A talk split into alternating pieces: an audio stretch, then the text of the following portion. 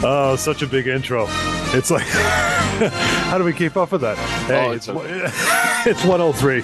Scholes here on the uh, Disability Law Show. Uh, our good pals, of course, are here doing all the heavy lifting. Tamar Agopian and James Fireman. Look at that. He's been trapped under something heavy for a couple weeks. He was like Jimmy Hoffa, but he's back. Good to have him back, too. James, welcome back, buddy. Hope the holiday was okay.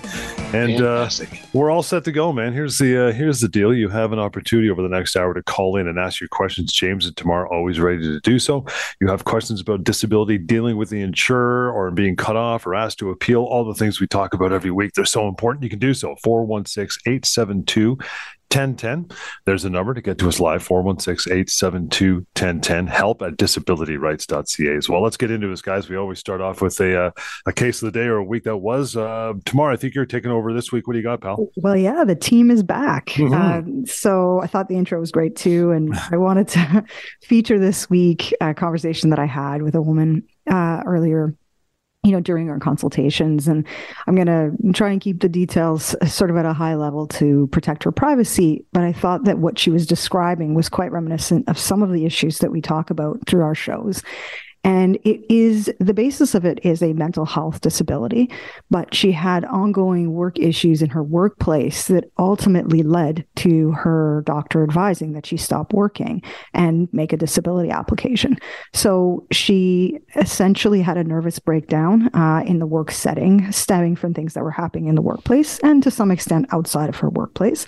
She applied for short term disability benefits and was denied and in that process of being denied was trying at the same time to make concerted efforts to improve her health and perhaps find her way back to the employment setting.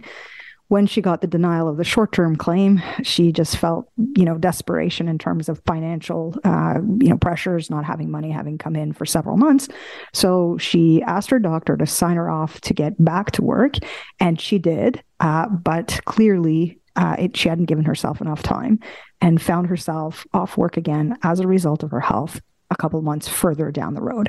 So now we're essentially in month four or five, and she submitted further medical information to the administrator of the short term plan saying, Hey, you know, I've had, a, in essence, a recurrence and I require further disability benefits.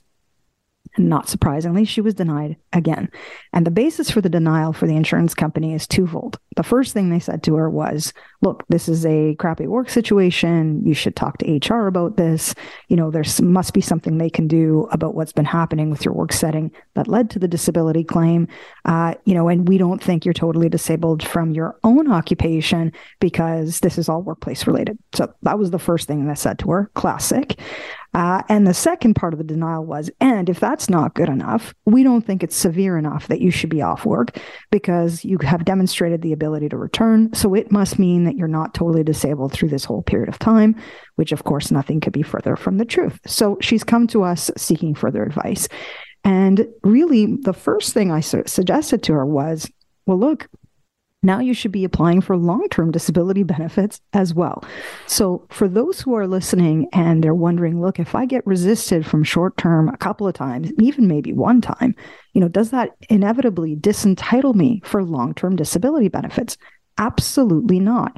In fact, some insurers are different for long term than they are for short term. So you should never assume that automatically you will apply for long term or your employer is going to do that on your behalf, or maybe because it's perhaps the same insurer that you don't have to take that step. You should get confirmation from your employer and or the insurer whether an application is needed. And regardless, completing the application in and of itself, in my mind, serves as further evidence, further medical support that there's an ongoing disability. So that was the starting point of my analysis with her. And tied to that fairly closely was further articulation, further support from her own doctors. At this point, there was also the psychologist who was involved recommending that she stay off work, along with the family doctor. And I said to her, You need to have both of them really get into the weeds on the symptoms, the health issues that are impacting you and that are preventing you from working, despite the fact that now, even now, you tried to even go back and that this has been a fairly long standing issue, but regardless, is pers- pervasive and persisting outside of the work setting as well. So it undermines really what the insurer's analysis is. But of course, we see this as their fallback position. If they can blame the workplace, then they're going to say you're not totally disabled from your own occupation, at least out of the gates. So we're going to get retained for this matter for a variety of reasons. There is an underlying employment component, but the first and foremost uh, is really pursuing these disability benefits. And the LTD application in a context like this is really, really critical. James, what do you think?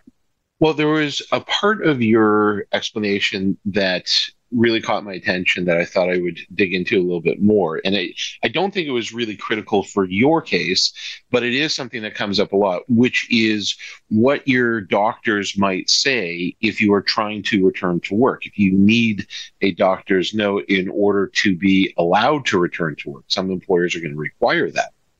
And it can get a little bit tricky because certainly if you are planning to return to work and you need that income and that's what you're looking forward to doing, then you're going to need that support from your doctor. But at the same time, you want you you don't want your doctor saying something that would prevent you from being able to go back on claim if you're not successful.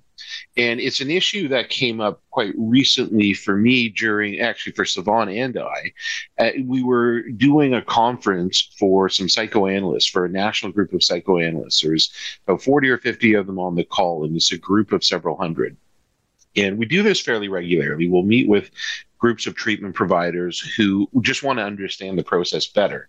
Because what, what we really have to understand here is that doctors and therapists they don't go to school with the intention of dealing with insurance companies. They go to school to get their training so that they can treat you. And very frequently in practice no one is really giving them the insight that they need yeah. in order to understand the process and to effectively help their patients. So that's where we come in. We, we do these sessions with groups of different treatment providers to give them that information and it's a question that comes up all the time. What happens when I have a patient who is looking to go back to work? How can I best support them?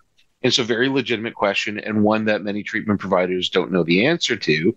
And if their patients aren't really able to fill them in on that, then they do their best. And frequently, what happens in those situations is the doctor meeting well or the therapist meeting well will say that the their patient is ready to return to work, that they can go back to work, um, perhaps with some limitations or not, but that they're able to go back to work and they'll put it in that way in a fairly positive or optimistic light to what they perceive as help their patient mm-hmm. be able to show to their employer that they're ready to return so that they can make the income that they need. That's, of course, why the patient came to them in the first place to get that note. The problem with that can be, though, if the return to work isn't successful, what we see happen all the time, and I thought this is where you're going Tamar. What we see happen all the time is that if the return is not successful, the insurer turns around and says, "Well, your doctor said you're okay to go back to work, so you know even though you've tried to say that you can't, the medical evidence doesn't support that." And so, what is the best solution in this scenario, if you are looking for support from your doctor to return to work? What you want is a letter from your doctor or therapist that says you're ready to try to return to work. We don't know if you're going to succeed, but we're ready to try. Here is what's needed in order to give you the best possibility of success. You need these accommodations, these restrictions, this graduated work schedule, whatever your doctor believes is going to be necessary in order for you to have the best chance at success. That's up to them. I'm not here to, you know, provide any medical opinion whatsoever.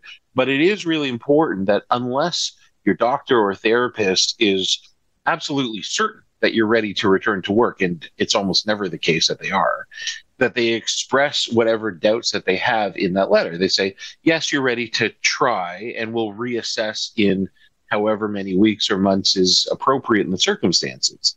But you want to avoid having a definitive statement that is going to work against you down the line. The language is so important, right? It is. Oh my gosh. And I was going to say as well that we don't often talk about recurrence p- provisions in the short term claims as well. So, short term disability, some policies have recurrences as well for this exact reason that a short term policy is there for, to provide benefits for 17 weeks, maybe 26 weeks, so the first four to six months of claims. And there is recurrences that can occur. Now, that recurrence is a much shorter period of time long term is six months. I think with short term, it's it's a number of weeks. But to this exact point is that the disability insurers need to anticipate that this could happen, especially with mental health claims. But they don't have the sensitivity to it, and frankly, they want to resist it regardless. So it's easier for them to say no out of the gates and keep saying no, as opposed to doing the right thing, which is let's support this individual, perhaps for a relatively short period of time, but just enough to get them better and to have the time to recover so that they can get back to work in what makes sense from a health perspective, not just because you know they want to not pay the disability benefit. So I absolutely agree with James, um, but I think that for our listeners, they really need to understand that there are line, landmines along the way. But at the bottom line is is that if you're having the support from your doctors not to return, you really should try and follow that advice because if you put yourself back into a situation that's not healthy for you, you may land yourself taking four steps back and then you're still fighting the disability insurer regardless. Great stuff, guys. We're going to take a short break and give you a chance to collect your thoughts, get into some emails. You can always send one along uh, to the show. We'd love to have you reading your stuff out here anytime we do the show. Help at disabilityrights.ca. And that phone number to get on air now. Talk to us. Be that uh, fourth voice. Join us, 416 872 1010. And we'll continue. Uh, lots more of the Disability Law Show is coming up. Hang on. Alrighty, we are back, which means you're back. Good to have you on this afternoon at 1.20 here on a, rainy Saturday. Good time to grab a phone and a coffee, ask your questions. You uh, have concerns dealing with an insurer, disability law insurer, disability insurer rather. Maybe you've been cut off or told to be cut off. Maybe you never got on, you know, claim to begin with, or maybe you've been told to appeal because you're about to be cut off or have been cut off. There's a million different things can happen with these big bruising money making entities, but that's okay. The uh, the things are stacked in your favor because you have Tamar and James here doing the show every week so they can help you. Uh, to call through right now, 416 872 1010. Email is help at disabilityrights.ca. Got an email for you here Tamar, right off the uh, top. First sure. one comes from Jody. says, Hey guys, worked for a company that had a union. I became disabled and was off work when our contract was still in negotiation. When the contract was settled, uh, they back paid the employees to a time when I was still at work. Should my LTD formula be adjusted to include this increase? Mm, good question, Jody. Mm. So, look, the policies, these disability policies have really specific formulas and provisions around how the LTD benefit is calculated. Typically, you know, the benefit, as we say, is two thirds of what you were making before the time that you became disabled. However, some policies may include some adjustments along the way. And so my initial inclination with Jody is you've got to find that out. If there has been a retroactive adjustment to her pay, then it could be that the disability benefit and policy will accept that or have something embedded in it to acknowledge for that. And therefore, her LTD benefit should also accordingly increase, obviously via percentage. So the increase may not be significant, but still an important one. The other advice that I give to individuals around how does the LTD benefit get calculated is that it is absolutely fair to ask your adjuster when you are approved for benefits, how did this get calculated? John, some insurers are better than others in actually including that calculation in their approval letters. And so for those insurers who are not, I word to the wise, they really do need to be transparent with claimants about this. Because I have seen times where people have you know their benefit is a proportion to a salary level that's actually lower than their actual salary level. Mm. and so individuals come to us and say well what's the discrepancy? What what could this be? Why? And some employers actually do not report properly or adjust these changes to an annual income because the premiums get rated at differently, right? So if your salary levels are lower, then your premiums are going to be lower. So right. you want to make sure as an employee that you're covered for the actual amounts that you're earning and a proportion of that, typically two thirds. What comes to mind very routinely is individuals who earn a base and a commission. Yes. Some disability policies don't include that commission part, right, John? And so you find yourself perhaps in a sales setting. You know, I can think of a variety of different occupations that would have that kind of salary component. And then they are unpleasantly surprised when they are approved, but they are approved only on their base salary. So you want to get the policy wording If you're not sure, it's absolutely fine to ask the adjuster to give you some transparency on the calculation. And then if you still think that something's not quite right, you know that we're only a phone call and an email away. Um, especially Jody, when you're in a situation where you're unionized, you know, don't hesitate to reach out to a disability lawyer. I think some unions, John, have been saying that, you know, lawyers don't have a role in the union setting, which is also not true. There are many, many unionized individuals that we can help. And frankly, these disability policies, whether you're unionized or not, is really what dictates how the disability benefit is calculated. Yeah, I'm thinking in the situation you just mentioned, especially with servers, you know, if you're working in that sort of industry right. where it's like, you know, your your base salary is going to be a pittance, but you may earn a heck of a lot more depending on your skin level, uh, skill level and tips, so on and so forth. So you got to be uh, cognizant of that as well, right? Absolutely. And I think that you know most employees when they start a new job they will be given like a benefits package or a mm-hmm. booklet mm-hmm. and they typically will describe to you you know what your coverages are and most people don't even take a second look at that stuff john uh, but i can tell you that it can be an important thing just to spend a couple of minutes considering because you may have an option to actually increase your coverages. So, look, I'm going to put my insurance broker hat on now for a moment. But for example, you know, a cost of living adjustment in this day and age where you've got massive inflation, if you've got that kind of an adjustment embedded into your LTD benefit, that's huge. Yeah. Because otherwise, if you're on claim for even two or three or four years, and that LTD benefit is crystallized to the earnings you were making three years ago, and then there's been massive inflation, that LTD benefit is not going to increase unless you've gotten the optional coverage or extra coverage.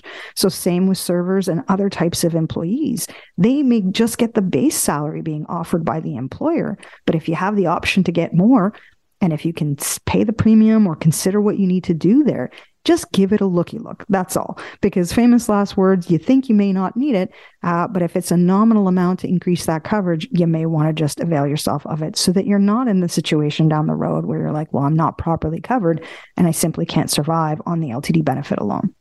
Great stuff. And uh, by the way, reaching out anytime to Tamar or James through an email just like that, help at disabilityrights.ca. You have 1 855 821 5900. But here and now, always give us a call on air, and that is 416 872 1010. And in that regard, getting to uh, to David. Hey, David, thanks for standing by for a moment, pal. How are you today? Good. How about yourself, sir? Good. Thanks for taking the time. What's on your mind? Uh, so my my wife worked for a, a very large international company. Uh, she was diagnosed with uh, lupus and uh, was denied long-term disability. Um, we haven't spoke to anyone about it yet, but her policy is a pretty good policy. It does allow uh, for cost of living increases and, and so forth. Uh, we're just wondering what are the drawbacks if we um, pursue a settlement versus just getting regular benefits, and how do, how would you usually say you know what a good settlement would be in comparison to what she would get over right. uh, her lifetime with benefits. Absolutely. Well, thanks for calling in, David. I mean, I think we probably should have another conversation, but just for the purposes of our show, um, you know, can you share with me how old your wife is? Uh, she is uh, 32. Okay. So, look, that's a lot of years on a policy if it's going to be totally disabling for the lifetime of her employability, right? So, these disability policies typically will pay until she's 65 years old. That's a lot of years. So, you know, in terms of the pros and cons of what you're calling, I think is to get the benefit month over month, we call that a reinstatement or an instatement versus a lump sum settlement. And there are pros and cons to both, absolutely but without really getting into the weeds on her medical and health history and what the projection of the future is for her, I really couldn't give you a firm answer as to whether one or the other is better.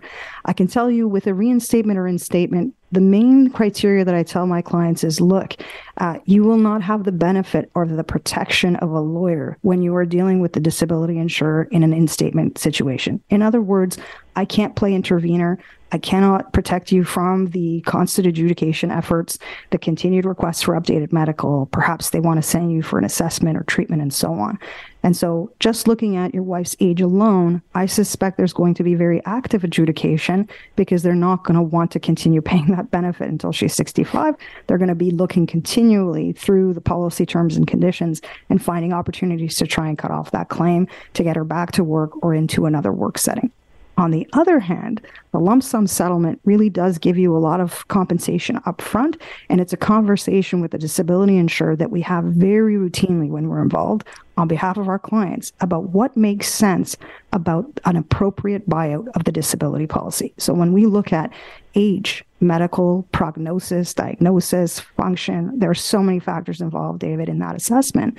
But it would be a buyout for a number of years, especially if your wife's doctors are saying, look, this is going to be maintenance for her for lupus, but never is it going to be a situation where she's going to have enough capacity to work. Uh, David James Fireman here. So I, I, just caught the tail end. I had to jump off of uh, of our segment here, but I did catch the tail end of your question, and I do have quite a few things I'd like to add. But I see that we're coming up on our break, so perhaps you might want to stick around until we come out of the break, and uh, we can continue this conversation then. Dave, Thank do exactly that. Hold on, pal. You bet. Hang on, and we'll uh, we'll get to you here in a moment. Just uh, grab a coffee and stand by. We will return, and that'll give you time, just like David, to make that phone call and to ask your questions to James and Tamar. How do you do it? 416-872-1010. We'll get back to our emails as well. That is help at disabilityrights.ca. And another place we're going to go to is mydisabilityquestions.com. Free and anonymous. Use your tablet, your phone, your desktop, whatever you want. Ask your questions is there uh, there as well. We'll continue. This is the Disability Law Show. Stand by. It is 134. Welcome back to the show. Good to have you along. Yeah, calls uh, can come this way 416 872 1010.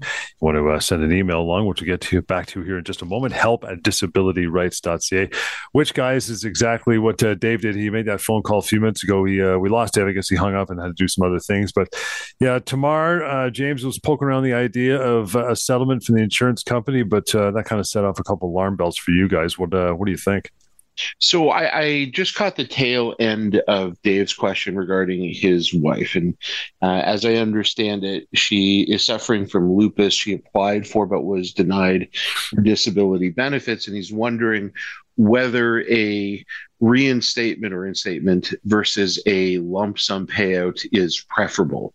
And significantly she's only 32 years old and as tamar had mentioned before our before our break on last segment that leaves a lot of time. Typical policy goes to age 65. So that's potentially up to 33 years of benefits. So when anyone contacts me and we go through the intake process and we talk about the retainer and how the litigation process unfolds if they decide to bring a lawsuit, invariably we talk about what happens when we get to settlement. What does that look like? And in the vast majority of cases, when you bring a lawsuit against your insurance company, for denying your disability benefits, is almost always going to be a lump sum. Almost always. Very rarely is it a reinstatement or an instatement if you've never been approved. The exceptions to that, though, are typically in situations like this, where someone is applying and is relatively young, has a lot of years left in the process. And so in this case, Dave's wife has 30 odd years left of potential disability payments that is a really long time. That can present a lot of risk in a full and final settlement, a lump sum for both sides. So, for example, if there was a, an agreement reached, let's say they split the difference. Let's say the insurance company and Dave's wife agreed that 16 years of future benefits was the appropriate amount, halfway between the maximum and nothing. Mm-hmm. Well, the problem with that from Dave's wife's perspective is if she agrees to that, never returns to work, she's given up 16 years of future benefits. On the other hand, if the insurer agrees to that and Dave's wife is able to return to work in a year or two, they've just paid her an extra 14 or 15 years of benefits. That is a lot of risk for both sides.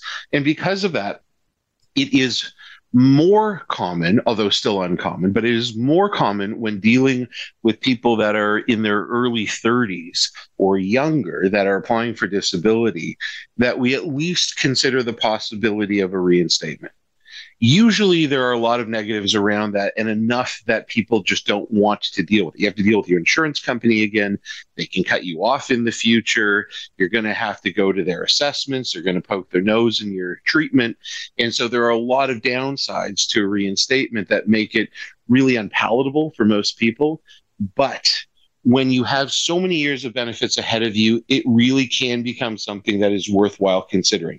It may not be something your insurer is even prepared to contemplate a reinstatement. Oftentimes, when they when we bring a lawsuit against an insurer, they're prepared to come to the table and pay a full and final settlement, but they're not prepared to reinstate. They don't want more claims on the books, and usually they're prepared to pay a little bit better than they otherwise would just to get that claim off of the books. Hmm. And so it isn't a case where we're usually looking for a reinstatement, but in this particular case, it is something that I would definitely advise is worthwhile considering. Now, the caveat to that, of course, though, is I don't really know anything about Dave's wife's health other than that she's been diagnosed with lupus.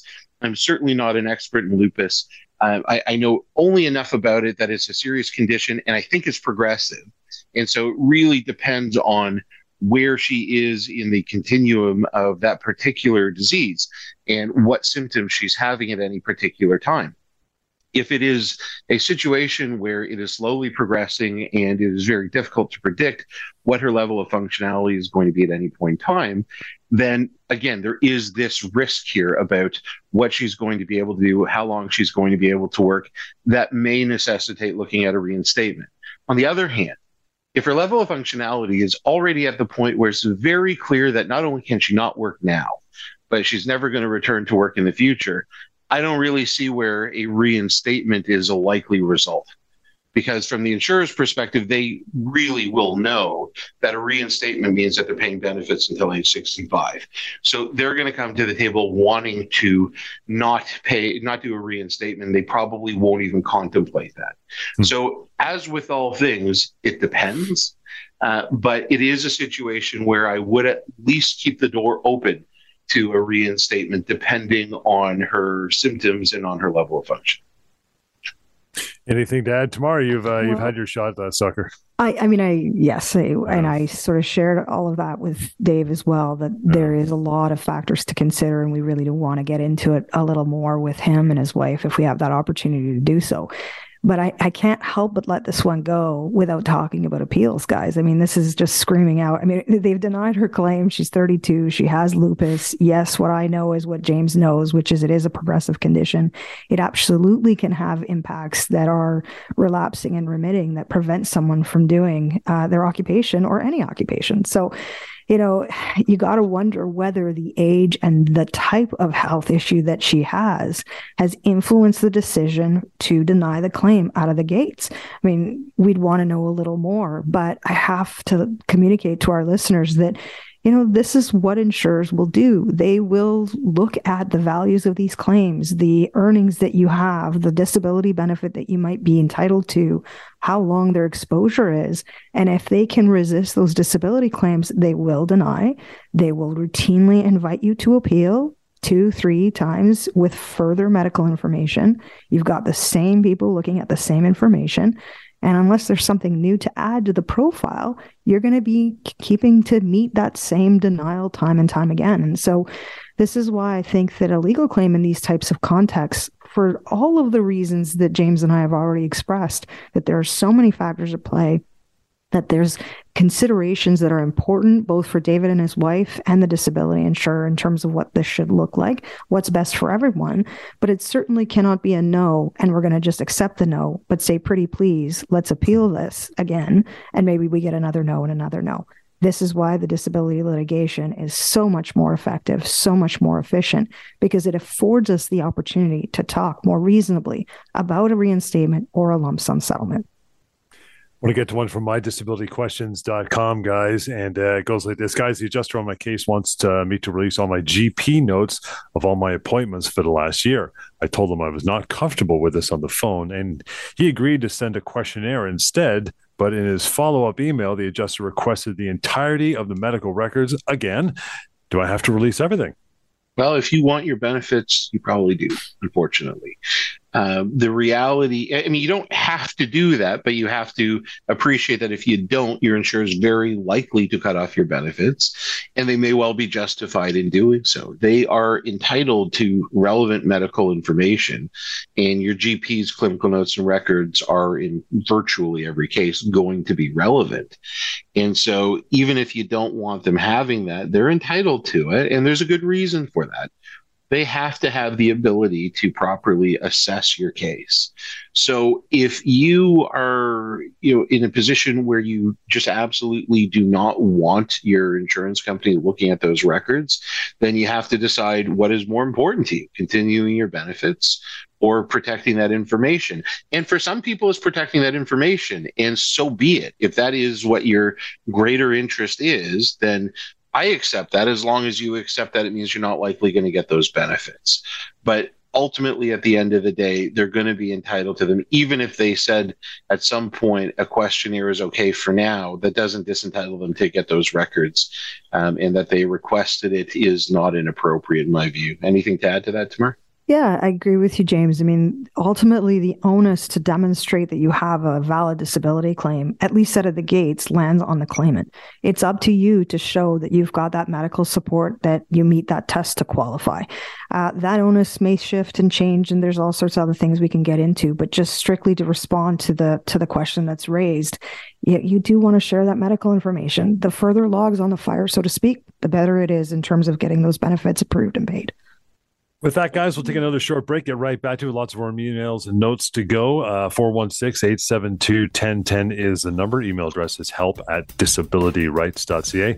And as I mentioned before, use this website even before all that, mydisabilityquestions.com. It's free, anonymous. You can leave your questions there. Searchable too. Yeah. So you can see if your uh, question has been asked before. Again, that's mydisabilityquestions.com. And we'll get to that and much more when we return with more of the Disability Law Show. Hang on. All righty, welcome back. Still some time to go. It is 1.50 on your Saturday, and uh, good to have you along. Emails, help at disabilityrights.ca. Other questions, mydisabilityquestions.com. And you can always text your questions to 71010. Still got some time for the phone number too, right? 416-872-1010. Let's get to a text, guys. says, uh, I've been on LTD for 27 months due to a concussion. My doctors think that I might not be able to go back to my previous executive job as a full timer, but perhaps only one, maybe two hours weekly because stress makes me symptomatic. Is my employer obligated to take me back for only two hours as I will not be able to increase my hours in the future?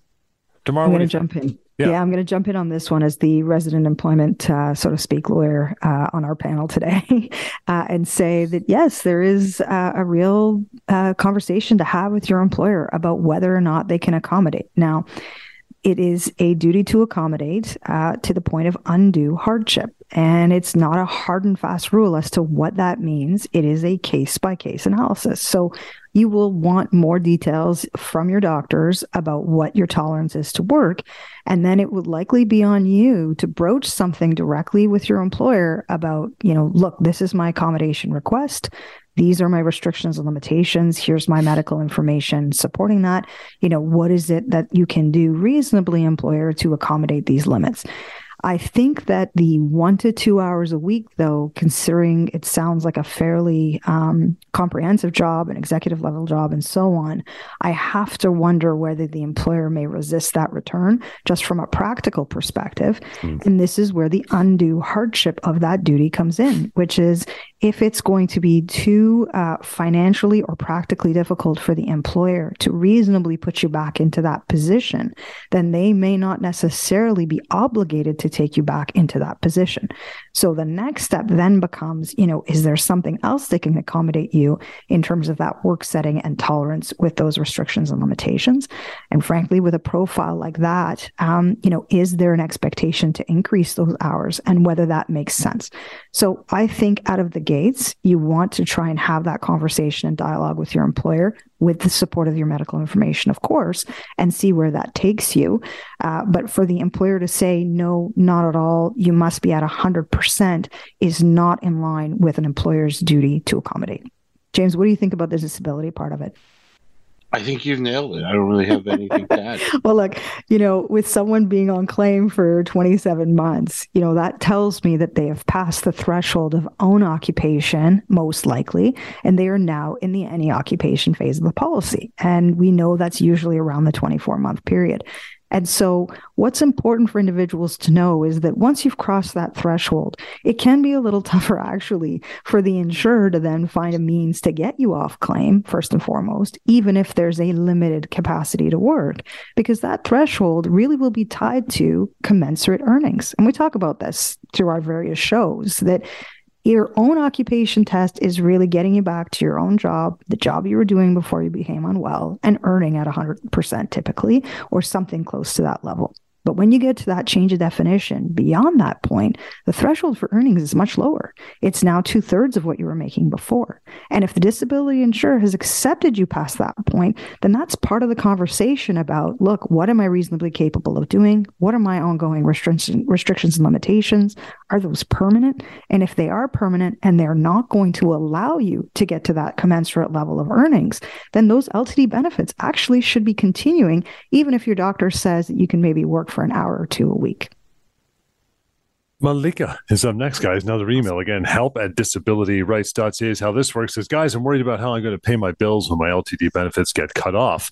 The insurance company said I can do another job earning minimum wage, and so my LTD benefits are ending in three months. My doctor disagrees, but the insurance company doesn't seem to care. I was already barely scraping by with just the LTD amount. I'm not sure what to do. Are there any benefits, other benefits I can access? Really good question because when people contact us, they often want to know what happens while we're fighting the insurance company. And so, just so there's some context here, typically when we are retained, the process is going to last something like 10 months, maybe a year until we get to resolution. It can be quicker than that in some cases, but that shouldn't be your expectation. Your expectation should be 10 months to a year before we get it resolved, which by litigation standards is incredibly fast. But that still creates this problem that Malika is referring to. What am I going to do for money in the interim? And I wish there were really great answers. There aren't. There are some stopgaps, some band aids that can help. So if you have not yet applied for the sickness EI, you can do that. I think that's 16 or 17 weeks. Uh, that can help. There is also CPP disability, which often is not going to be something that you're going to be able to uh, be approved for very early on in a disability because the test is a severe and prolonged disability.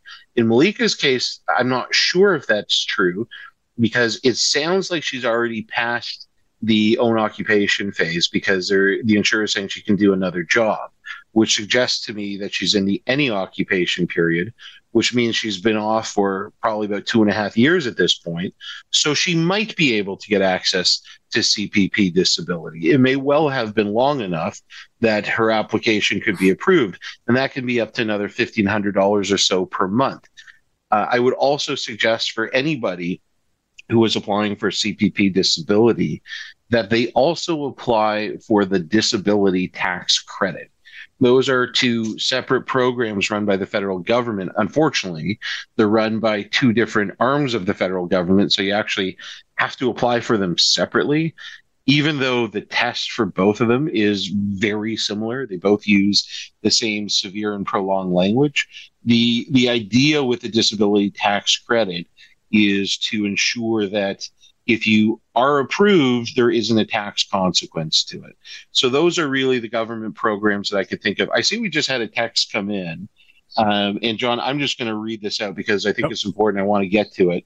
So someone has just texted us and says, "Hi guys, is alcoholism a legitimate disability and reason to claim long-term disability benefits? Love your show." And I, the the answer to that is yes, yes, it absolutely is.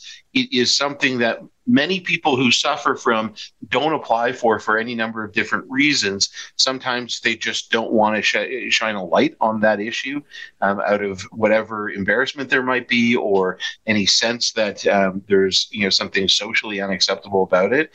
Uh, it is absolutely a legitimate disability, and there is no reason not to apply. It is something that absolutely requires treatment and should be uh, approved for if it is medically disabled. So the answer is absolutely, certainly, you should be applying if you have a disability based on alcohol, uh, alcoholism or any other substance abuse issues. There are sometimes policies that have language that suggest a very limited scope in how that's dealt with, but very often the way that it's worded is actually not legally appropriate and can be mm-hmm. challenged. So the short answer is yes. If you are suffering from alcoholism or substance abuse, you can and should apply. And if you're denied, contact us and let's talk about how we can get you on claim. And that is about it for another day. Nicely done, guys. Appreciate uh, your phone calls, your emails, and your contact through mydisabilityquestions.com, which can continue now. So feel free to do that to reach out to James. And Tamar, the phone number 1 821 5900, right? And finally, the email is help at disabilityrights.ca. We'll catch you next weekend right here on the Disability Law Show.